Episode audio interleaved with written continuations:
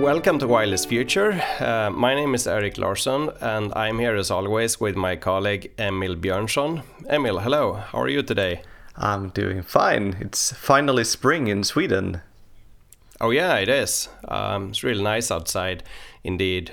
Um, so today, the topic for our discussion is going to be on distributed and cell-free massive MIMO, and um, the context in which to view this is that cellular massive MIMO is now a commercial reality. Mm. Uh, it is a technology that went from, say, a wild academic idea about a decade ago to a hot research topic in academia, to a main topic of the 5G standardization, to a commercial reality where all the main vendors are selling and deploying projects and networks are out there, I mean, operating the, the, the equipment, right? Hmm. Um, distributed and cell free massive MIMO is an emerging concept where the idea is that instead of having the antennas mounted in a like panel with you know like half a wavelength of spacing or on that order the antennas are rather distributed over a larger geographical area and uh, this technology has uh, many names uh, distributed massive MIMO, cell free massive MIMO, user centric MIMO, network MIMO. Uh, there's also the notion of uh, COMP and coordinated multi point transmission, ultra dense networks, and so forth. And I thought we'd today uh, discuss these different technologies and terms. And um, I also know that you, Emil, just as published together with uh, Özlem Tuğfe Demir and Luca Sanguinetti, a new book, That's right. Foundations of User-Centric Cell-Free Massive MIMO. It just came out, and I'm the privileged owner of a signed copy. Thank you very much. And congratulations, of course, to, to such a comprehensive uh, guide and, and treatment of the topic. Um, Thank you. So, would you like to get uh, started, um, Emil, to explain here. I mean, uh, what are all these terms, and do they all refer to the same thing, or is there a like distinction between them? So uh, I think these are uh, partially overlapping terms, but they are not identical, and the the devil is in the detail here as usual. So. Uh, I would say that distributed MIMO and uh, maybe network MIMO are more or less the same thing. So the idea is that instead of having antennas that are serving you located on one place, they are distributed so that it's like physically different locations. So uh, you as a user would view them as being at different locations. Then uh, COMP or coordinated multipoint was sort of uh, in 4G a uh, naming for the idea of having multiple base stations that are serving the same user and that could be done in different ways. They could just coordinate what they're doing. So I'm scared of this user, you're scaling that user. Let's try to avoid interference. Or they could uh, try to adapt their powers, or they could transmit joint to the user, and then we come into the same thing as distributed uh, MIMO or network MIMO. Then um, you mentioned ultra dense networks. Uh, this mm. is a entirely different thing to, from the beginning. Mm. The idea that you are deploying a huge number of base stations, uh, small base stations located everywhere. They should outnumber the number of active users by far, and uh, uh then it's still a cellular network, so you're still connecting to one of them. And then finally, the combination then would be that you have a lot of base stations everywhere, but they are jointly serving you. And that is what we have been starting to call cell-free massive MIMO uh, or user-centric cell-free massive MIMO because uh, the user-centric means that you're of course not served by a base station that is 10 kilometers away. You have some kind of cluster of surrounding base stations that are serving you. Mm. Right. So basically, you're saying that cell-free massive MIMO is the ultimate embodiment of this idea that you'd be all surrounded by service antennas and they'd be all like operating phase coherently together, but effectively, you know, as a user, you'll, you stand somewhere, then you you'll receive only a signal from the handful or, or 10 or so antennas or access points that are closest to you. Yeah, at least it's the best combination that we know so far. Maybe it's not the ultimate form. Maybe there is something better to do in the future. But uh, yeah, it's the the latest version of this technology, combining all the good aspects from the past. Yeah, yeah. So um, now I suppose, I mean, these deployments here could be both indoors and outdoors, right? So when mm-hmm. we say geographically distributed, they could be anything from separating the antennas, I mean, going from like half a wavelength spacing that we have in conventional co located massive MIMO panels to something like, well, half a meter or, you know, at least many multiple wavelengths, right? Mm. Up to outdoor deployments where I suppose you could have like hundreds of meters in between of the access points. Is that a correct yeah. understanding? Of the yeah. terminology here? Yes, uh, I would say that. So, from a, a, user perspective, I think the important thing is that the the uh, array uh, sort of looks large from from your perspective. So, if I'm sitting here in a small room and you spread out the antennas over the wall, well, uh, then I need to move around my eyes to see them. And if you're outdoor, you also spread them out, or then you're seeing a larger area, and then you can spread them out even more. Right. So so, in what sense will now distributed, or I mean, let's call this self, let's use the term cell-free massive MIMO, mm-hmm. because that seems to be really the, the term that's emerging here. Um, um, in what sense is cell-free massive MIMO, where the antennas are spread out, is that superior to like having building cellular systems with massive MIMO panels that sit on towers and uh, serve the terminals?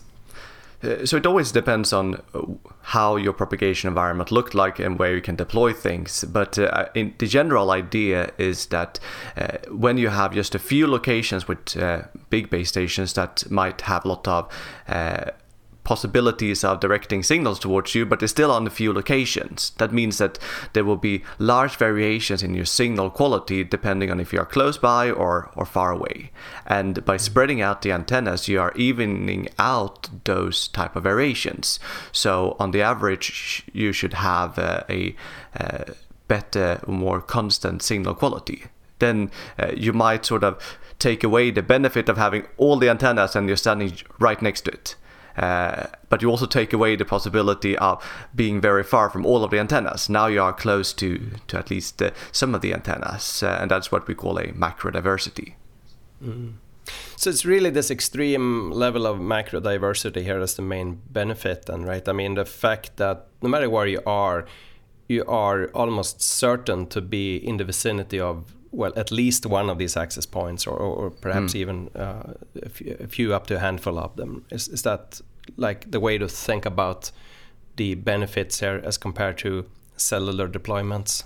Yes, so that is the, the first uh, step. But then you could create a cellular network in this way, and that is what we call then ultra dense network. But the problem with that is that if you as a user have a strong signal to not only one access point but many, then mm. you will get immense interference from those uh, access points that are not serving you, unless you let all the access point with a strong signal to you serve you. And then right. you're coming into this distributed MIMO idea.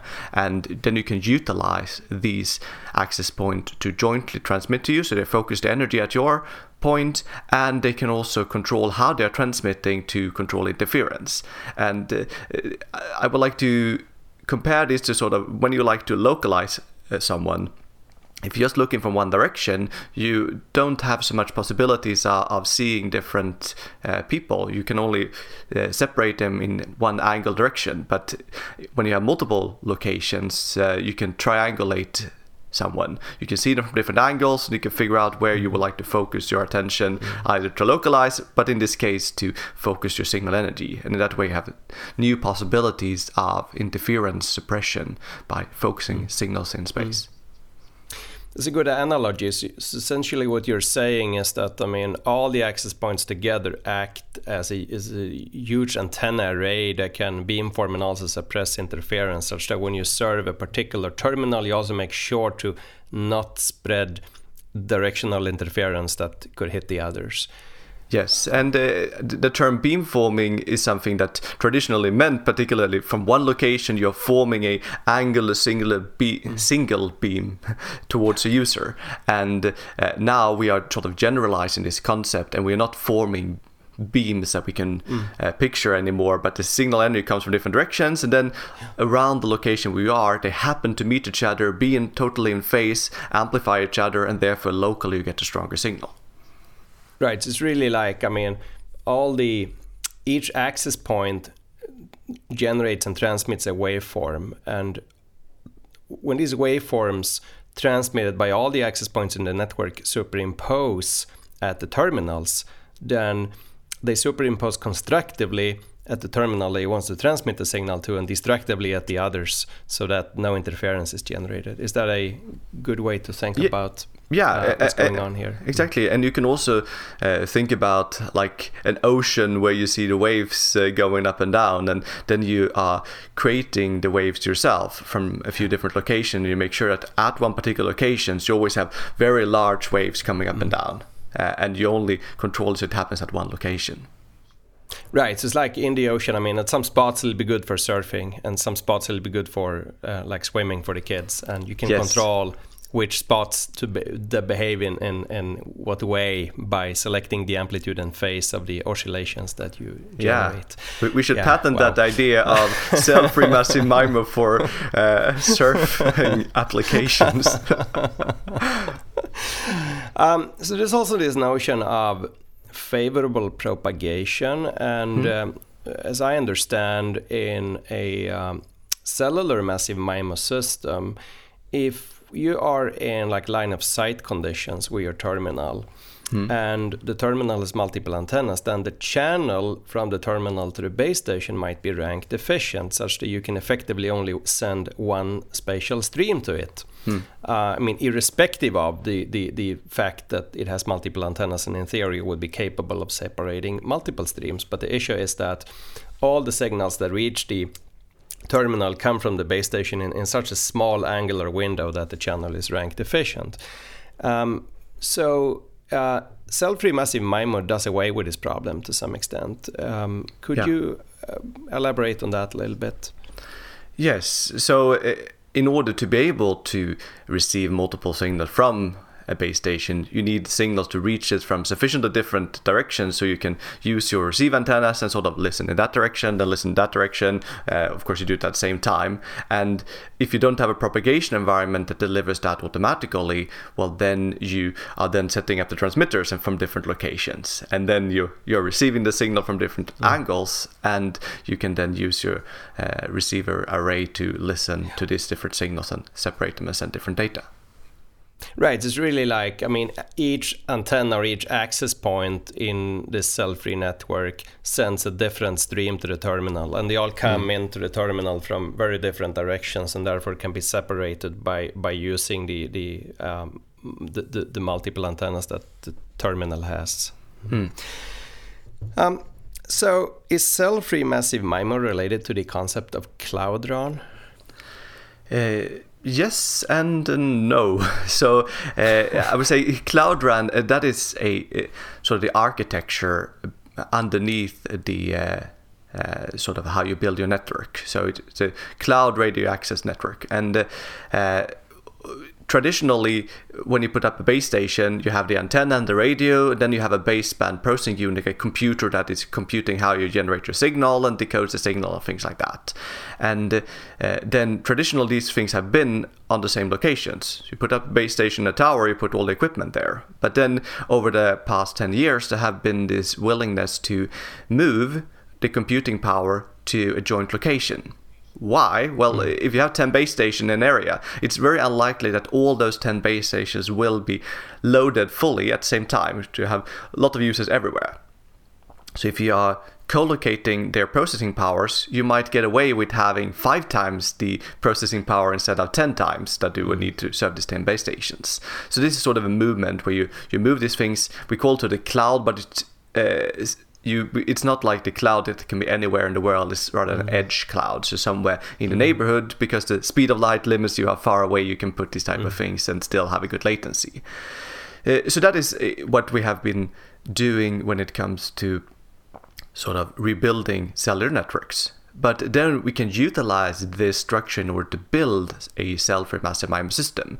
So when people start to talk about the distributed MIMO ideas, one of the limitations that made it hard to build was precisely that, oh, the base stations need to send this much signals to each other. So we need to have dedicated cables for that, and uh, mm. that is too expensive.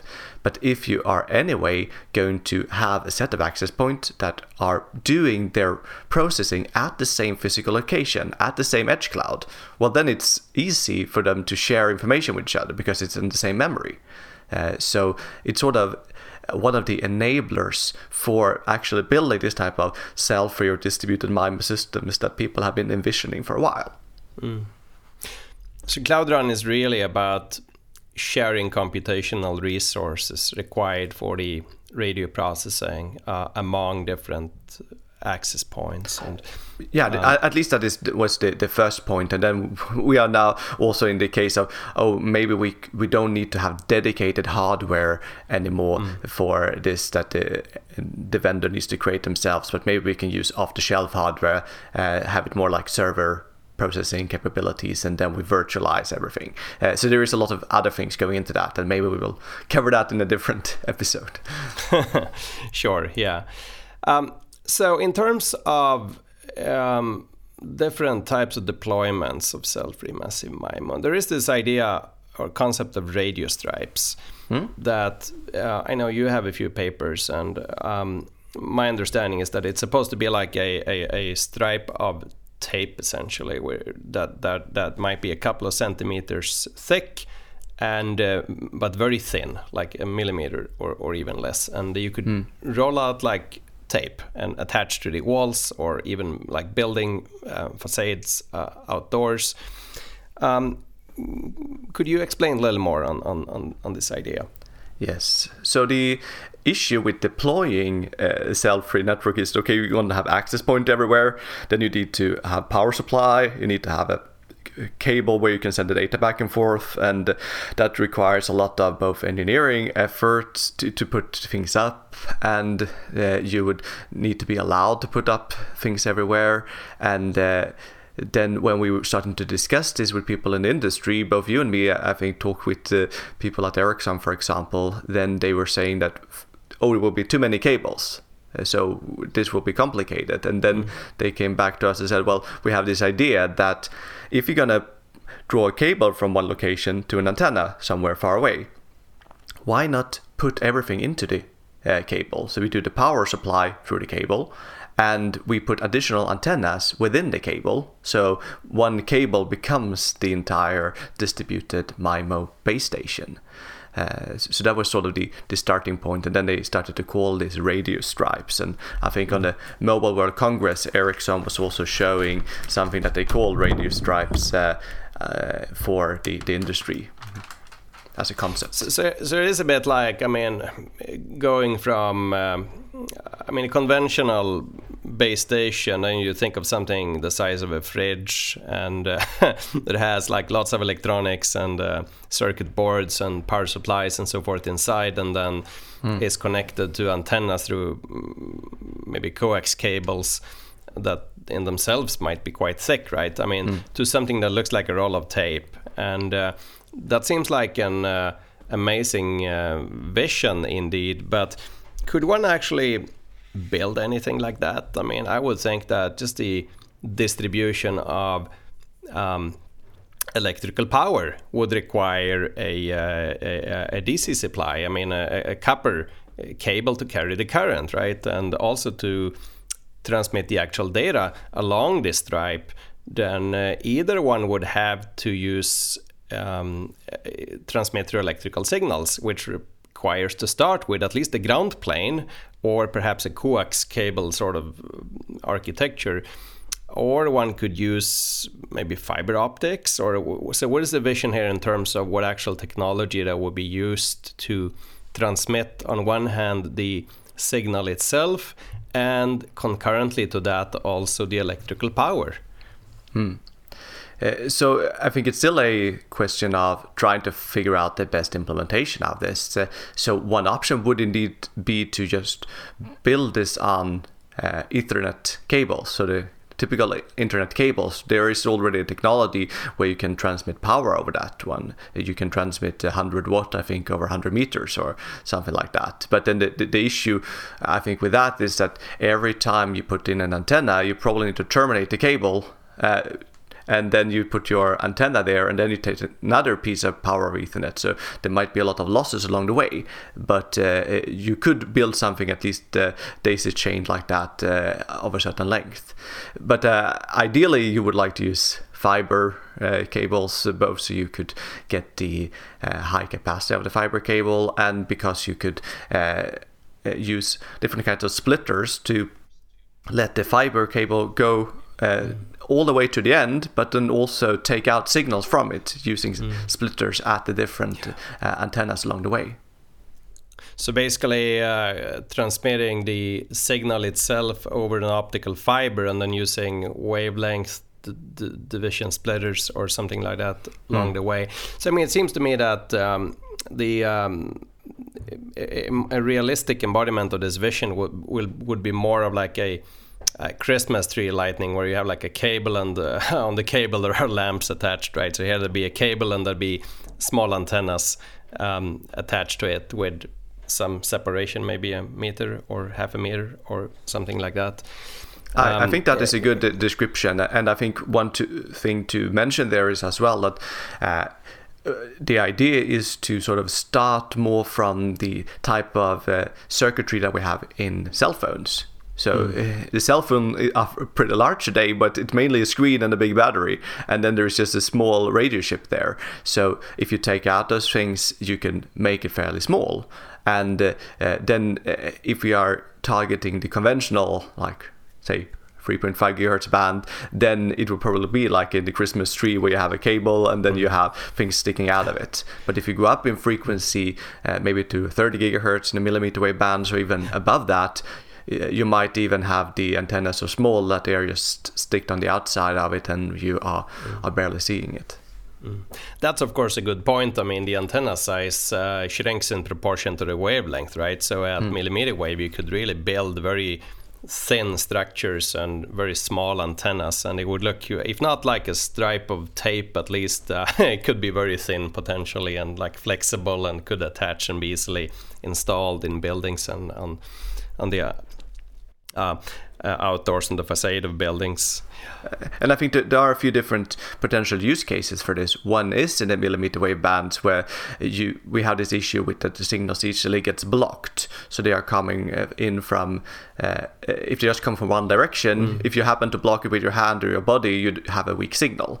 But if the signals are coming from many different directions, well then the risk that we block all of them at the same time should be substantially smaller. So that mm. would be one sort of reason to use it. And another reason is that there are many like historical places where you are not allowed to put up big base stations that look ugly, but you still have cables on the walls that you are, are not seeing. So if you can put up something there, uh, just that you have cables that are protecting against lightning, for example, uh, you can put up base stations that are invisible. Mm. Yeah, so let's talk a little bit about the technical challenges mm. in actually building anything like this. I mean, um, obviously there'll be lots of challenges in in designing and building the electronics, right? But mm. what are the challenges from a say com theory and signal processing perspective? Yes. So. Uh, there are all these different layers in the protocols uh, in wireless, and I think most of the attention over the last uh, decade have been on the physical layer, uh, or so, so that is what I've been working with for a long mm. time, and that is sort of what we are mainly summarizing in the book that you showed us. So, mm. what kind of signal processing goes in there uh, in order to learn the communication channels, in order to design how you transmit and how you receive, and how you distribute this uh, over the access point and the cl- uh, edge cloud processor and and these type of things. But then uh, there are a lot of other challenges that are appearing. So you would like to sort of understand how you should distribute the signals and the processing, where should you do what in order to make it as efficient as possible, to limit how much information need to be sent around. And when you're sending out inf- around information, you might need to quantize them, and you will have latency issues that it takes mm. time to think, send things around. So there are these type of challenges, and uh, you want it to be scalable, so you can build a big network uh, without having too much resources at every location and still keep it sort of self-freed so that everyone is served by all of its surrounding access points. Mm. And you want everything to be synchronized and you need to be able to control a big network even if you are uh, uh ha- have something that is large and where you're not breaking it down into small controllable regions, but the entire system needs to be controlled. Mm. So, I mean, it sounds like, um, as I understand what you're saying here, is that most of the limitations in terms of the communication theories on the physical layer, right? I mean, no surprise, it's always the physics that limits what we can do, just like biology limits what human can do, right? I mean, I can't yeah. jump from, you know, the garden up to on on the roof of the house, for example, and for the. Uh, um, so it's always the physics that limits ultimately um, for a given transmit power and so forth how much data we can convey, right? But hmm. so I understand there are challenges on the physical layer in terms of how to design waveforms and beamforming and get channel estimates and all that. Are there also challenges on higher layers in the protocol stack? Yes, uh, to uh, make cell-free massive MIMO work. I think that is where the the main challenges are for the moment from a research perspective, mm. because uh, uh, as I said, we know pretty well how to do the signal processing at the physical layer. Uh, but the, the issue is that we are used to building these networks, cellular networks, where you are sort of you take some kind of uh, mm. divide and conquer approach to networking. You say we have a big region, let's divide mm. into cells, then every cell can operate autonomously from each other and then we can do things there they can schedule the users they can select the powers they can uh, yeah, do different types mm. of tasks in in terms of controlling things. But mm. if you now are connecting together a lot of things, then you have the issue that you uh, uh, you now need to solve these problems over big regions, and you have sort of the, the, the butterfly effect. If you're changing something in one location, this will influence the entire network. So we need to find right. ways of dealing with this and still uh, uh keep the the complexity reasonable.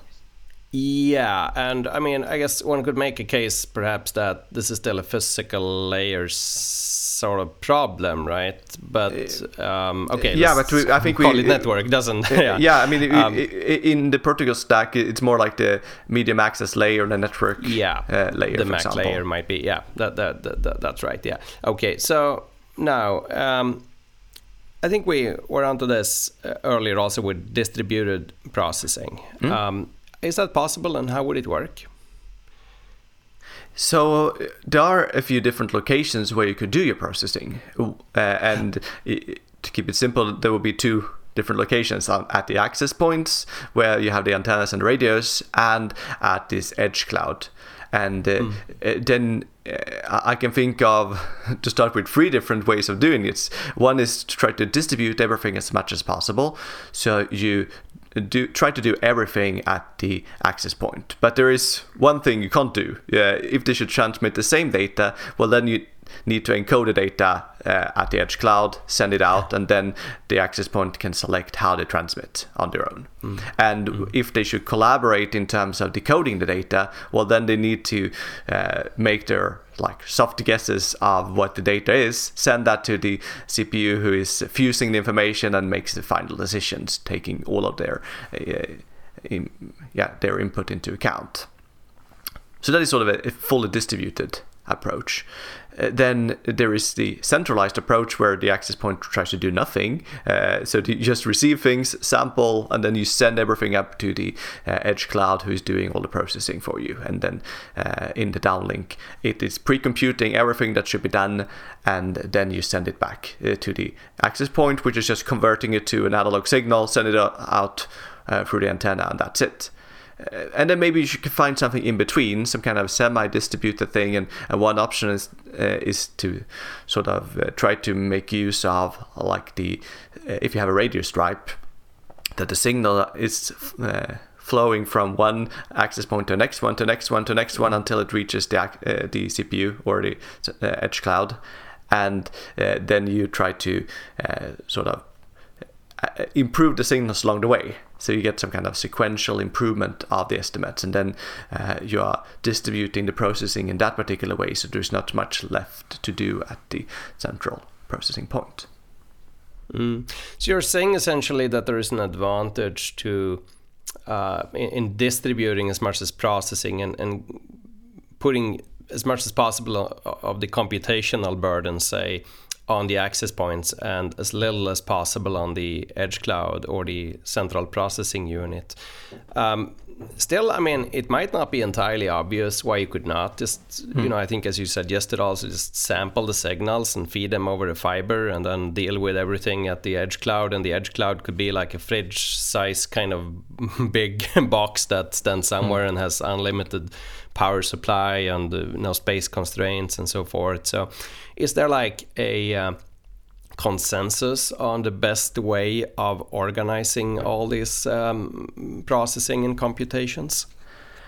I think from a communication performance perspective, uh, it's probably the best thing to centralize it. Uh, at least if you you you have the front haul infrastructure enough to uh, so you can quantize the signals with high resolution and set them up there, and you can live with uh, the potentially increased latency of doing that. Uh, but uh, what could uh, I think it depends a lot on also um, uh, how the network is built. So mm. if you have many antennas on every access point, uh, so that in particular if the number of antennas there is outnumbering uh, how many users you are serving from that access point in that case uh, you have a higher dimension of your information that you receive uh, it's uh, than the number of users you're serving. And then mm. by compressing that information down to a dimension that matches with number of users, you have less mm. information to send up to the central processing unit. So if that mm. is the case, uh, it, it's good to have some of the processing, some kind of pre processing compression at the access point. Mm. While if you only have mm. one antenna on every access point, but you are serving a multitude of users and you are building the network based on the idea that uh, every access point is unable to deal with interference at all, but uh, by getting help from the surrounding ones, then you are uh, making it work. And in that mm. case, if you only have one antenna but you serve four users, then you will have to send up four times the information if you do the pre pre-processing at the access point. So it depends on the architecture there. Uh, but I, I'm personally in favor of trying to centralize as much as possible. Mm, mm. Yeah, interesting. I mean, it seems that uh, there's a gold mine of research problems here in terms of finding the actual optimum for how the processing should be distributed, right? Whether to do as much as possible at the access points or whether to do almost or nothing there and then collect all the samples at the uh, edge cloud and, and let it do the job. Yeah, um, precisely. Another thing you, yeah. Um, you mentioned earlier, I think, uh, butterfly effect, and uh, I think we were onto this topic of scalability, which mm. is obviously critical here. Um, and yeah, maybe you want to have a go at that. Yeah, so you want to be able to build a large network with a lot of access points, having a lot of users, and then you want it also to be scalable, uh, so you can build that. But uh, then the, difficult thing is to actually define in a concise manner what does it mean to be scalable, and this is something I spent some time thinking about how to deal with. Uh, so uh, if you say that you okay i have 100 access points and then as the number of users is increasing well what you typically do in your network after a while if you cannot handle more users you start to schedule users at different times. So from that perspective uh, scalability might not be a big issue. You can just uh, if you have too many users you just let them take turns Mm. I think the, the important thing in terms of scalability is rather that that as the number of users is increasing, you will probably put up another antenna, another radio stripe, and get more mm. access point into it. And what you uh, and that will then entail you put them up in order to serve more users. And then you don't want to be in a situation where you need to go back and upgrade all of the other access points, so they can. Uh, uh help the uh, the new ones that you put up. So mm. I think that is how to uh, sort of define scalability. Uh, you need uh, to be able to have a, a finite amount of processing power and memory and things at every access point and then you should be able to grow the network and it should still work. You don't not need to go back and, and operate. And uh, and it's then things like memory processing capability and fronthaul capacity uh, for every uh, access point that you would like to stay fixed as you're growing the network Mm. I guess um, my understanding of the scalability problem has been that I mean, if you take a cell-free network mm. with um, access points and an edge uh, server or, or central processing unit, mm. and then you grow it, so you add more and more and more access points. Eventually, I mean, it's like it could cover the whole world, right? Um, but that seems impossible to cover the whole world with a single edge cloud. So eventually, mm. you'd have to break it up mm. into multiple say air quotes uh, cell-free networks where you know each cell-free network has an edge cloud and a bunch of access points. Now the question is i mean will these cell-free networks not then start to interfere with one another? And uh, wouldn't one have to coordinate their operation somehow just like one has to coordinate the operation of base stations in a cellular network? I mean the distinction mm. would be that you know it's like we would have cells with base stations, but the base station itself would consist of an edge cloud and then distributed antennas. Mm. Um, so we would recreate all these problems with like cell boundaries and handovers yeah. and uh, you know power control and so forth. Um, is that a say valid understanding of the scalability issue in your opinion?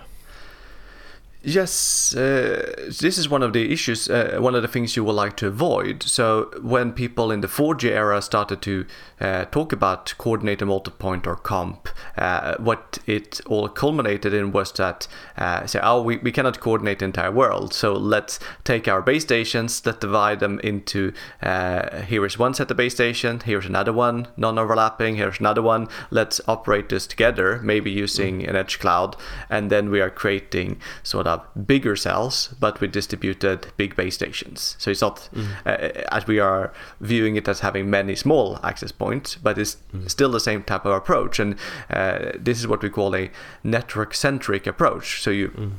you pre divide your coverage area into regions still. It's just that you have different types of equipment in there, and you still have the, the intercell interference issue. So mm. uh, that is why uh, we like to call it user centric, where you would like to make sure that wherever you are, you will always be served by all the surrounding access point. Not that okay, if you, uh, this one belongs to this uh, edge cloud, this one belongs to that other X edge cloud, and you can only be served by mm. one of them. So we need these edge clouds to talk to each other as well.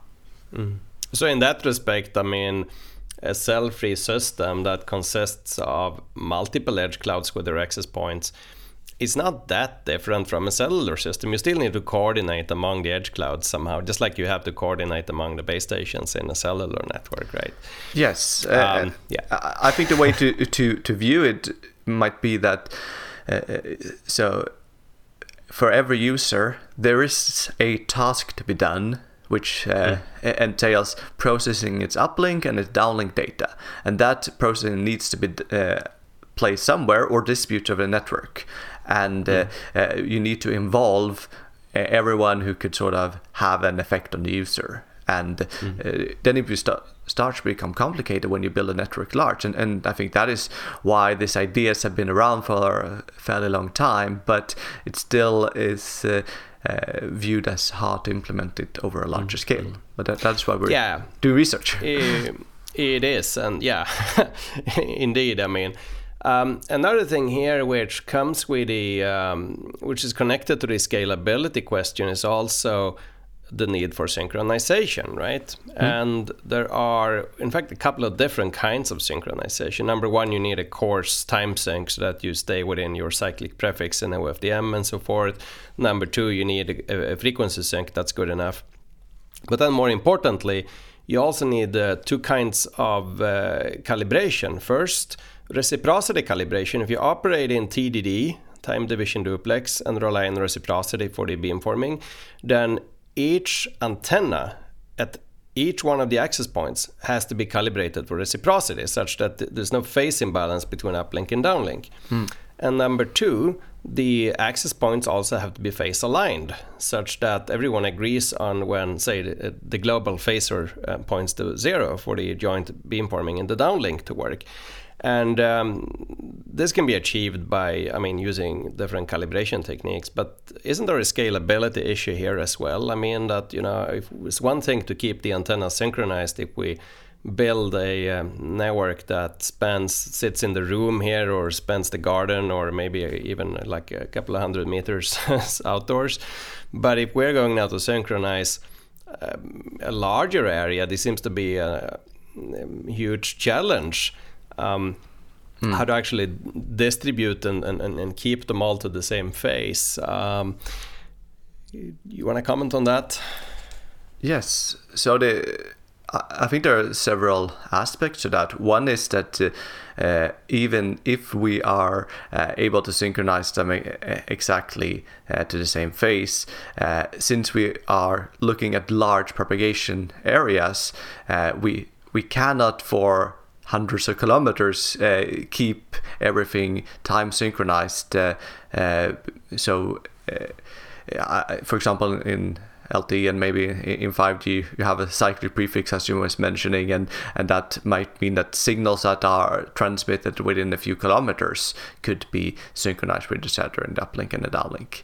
Uh, so uh, even if we can synchronize things perfectly, we'll still have issues over longer distances. But then Mm. Yes, uh, uh, the access point that are uh, in one group of u- uh, access point that are serving one particular user, you want them to be synchronized with each other so mm. that they can transmit the signal so they reach in phase uh, so they mm. are added on top of each other and then mm. uh, next to that there is another user that is served by partially the same access point but not exactly and they also mm. need to be phase synchronized and then it sort of spills over the entire network and you get this kind mm. of uh, yeah. like butterfly like effect and I, I think the aspect there is that you cannot get everything to be perfectly synchronized but you need the synchronization errors between sort of neighboring access point to be fairly small. So so we need a procedure where we can uh, keep this one small and uh, maybe you can use um, GPS clock uh, GPS receptions, for example, in outdoor scenarios for, for something like that, or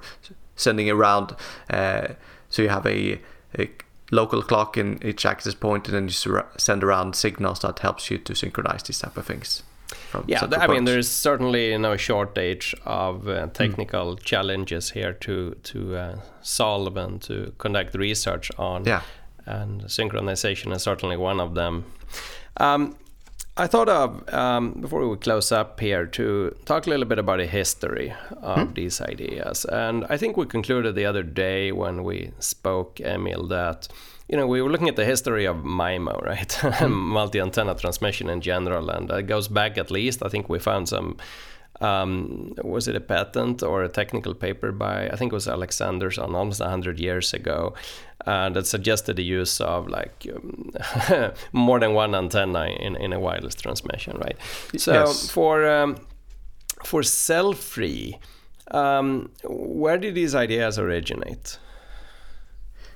it's always hard to track things back in time because the more you are looking, the, the more you find people who are uh, sort of touching upon the same uh, ideas. So there might uh, have been results uh, that I'm not aware of. Uh, what I have identified in particular is when these ideas appeared in the information theory area. So in 1994, Aaron Wyner started to talk about uh, uh, the idea of when you are receiving signals from users that the base station should cooperate. And his idea was sort of that say that you have three uh, receiving base stations, they have one user each. And that means that every access point will receive one signal that is interested in and two signals that are interfering. And uh, then you cannot really untangle that. But if you connect all of your base stations together, uh, and everyone have one antenna, so that's why you cannot untangle it. But then when you put them together, you have three antennas that are distributed. You have mm. three unknowns, namely your free user signals, and that is something that you can untangle. Like, without noise, it's like solving a linear system of equations. Uh, mm. Uh, so that was sort of his idea of doing this in the uplink. Uh, and then in 2001, Shamai and Zaidel were t- proposing to do similar type of things in the downlink. Mm. And uh, uh, the network MIMO name appeared in 2007. and a lot of these works were about taking a cellular network and then let those base stations work together. Uh, mm. uh, so sort of an add-on to cellular network. Uh, but there were an interesting early work in 2003 called Distributed Wireless Communication System, which was precisely this uh, idea that we are talking about now with having uh, access points that are spread out and uh, that are supposed to provide us with a sort of consistent service quality. So it's not um, based on as an add-on to an existing cellular network. Mm. And uh, yeah, then I guess there were a lot of work in 3GPP for standardization and a lot of work uh, in academia around, yeah, say 2007 until 2012, 13 or something like that. Uh, I think I entered the area maybe in 2008 or 9 uh, to, to do some work. Uh, and then since coordinated multipoint didn't work out very much, uh, I, I think a lot of people left the field for a while. I published a book in 2013, but then I also stayed away from a few years. And then in 15, uh, the cell-free massive MIMO papers appeared. I guess you had your first paper on that topic that time. And that now uh, it's sort of coming back again mm. in its uh, new refined form. Mm. Yeah, so it's all rooted in, say, information theory. Um, so, uh, what what does it stand? I mean, the cell-free technology in terms of commercial implementations. For example, there is this um, company, I think PCell or Artemis Networks, that mm. built something that resembled uh, cell-free in the form that we have been discussing it today. Would you want to say something about that? Yes. So this was a company that there were a lot of fuss about. Maybe it was like five years ago, and uh, uh, they were deploying uh, something in their lab, uh, and they were going around to to companies and conferences uh, and universities to show off a uh, sort of cell-free like network in a room. And uh, I think from reading their white paper, they actually implemented this type of centralized version of things. and then there have been a lot of silence from this company in the last few years, and I know that there are many other big vendors in the field that were looking closely at the technology. And I think the the main issue is that it was uh, hard to scale it up for them. So they had mm. a technology that worked in small scale, but to make it work in a bigger scale was was an issue. So, so we're back really at the scalability uh, issues that we talked about earlier, right? Yeah. Yeah. So, so where do we see this heading? I mean, um, when are we going to live in a world where we are all surrounded by cell-free access points and radio hmm. stripes mm. and so forth. Um, will this happen? I mean, in the next ten years or in the next twenty, or do we have a vision for that?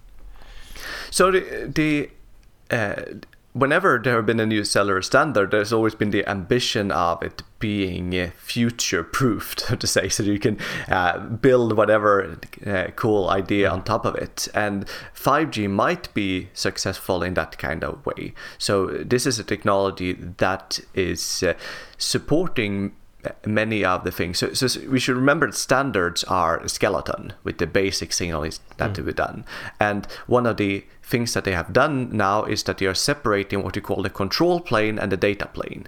So uh, the control signals uh, uh, are sent out from every access point so you can identify uh, an access point and, and connect to a network. But then once you are connected, you can be served in any way that the network uh, finds fitting. So you could build a cell-free network on top of that. Uh, so whenever we talk about cell-free, we mean that during the data transmission, uh, the data should come from all of the access points around you, and all of the access points should should uh, be serving you. So uh, in terms of building what we have been talking mostly about in this podcast episode, uh, I think this is something that you can build on top of of 5G. And uh, I one of the use cases of 5G that there's a lot of talk about is to build private 5G networks, which would be like mm. having a Wi-Fi network but built on 5G technology, uh, using dedicated spectrum, getting rid of all the listen before talk issues that makes Wi-Fi not very scalable to large uh, deployments as well. So. Uh, uh there are already products from the big vendors for those type of indoor use cases uh, in uh, in company premises. And I think there we will see that they are converging towards a cell-free implementation mm. over maybe the five next years or so. Right. So what you're saying is that everything that we've been discussing here, I mean, and that lies in this vision of cell-free massive MIMO is entirely feasible technically, and that the development and commercial deployment of these systems might, in fact, happen uh, rather fast. Um, mm. Do we have an idea? I mean, it's always hard to speculate about the future, right? And we both know that. I mean, even you know, when I think both of us we started to work on massive MIMO theory like ten years ago, then at least I never really imagined that things would happen so fast, and that mm. we would be within less than ten years seeing full-scale commercial deployments of what was considered more or less an infeasible wild academic idea. Uh, so it's always hard to uh, speculate about the future. But if we had to speculate, could we do we think alike here? I mean, do you think uh, what would you say, Emil? Uh, will we see cell-free massive MIMO full scale deployed in five years, or in ten years, or in twenty-five years, or do we're not dare to say anything? I think that we uh, even if I probably have written papers where I have described uh, cell-free massive MIMO as a beyond 5G or 6G technology in some cases, uh, I, I, think that this will be implemented on top of 5G. Then yeah. Uh, uh, we probably will discover along the way that there are certain uh, refinements that cannot be implemented on top of the current standard and that mm. new releases of the new standard cannot deal with. But I think we will see implementations like this in the uh, uh, within the 5G era. So so maybe from uh, five years from now, there will be some first products uh, that are doing something self-like, and, and then we will see towards the end of the uh, the decade that there are more larger scale deployments of this kind. Mm. Right, that's a great prospect, and it'll be highly exciting to see where this is heading. So mm-hmm. I think that um, um, we are at the point where we might want to wrap up here. So mm. thanks a lot, Emil. It's a great conversation. And uh, thanks to the audience for watching and listening. And uh, don't forget to like and subscribe us on YouTube. And see you next time. Bye bye. Thank you. Bye bye.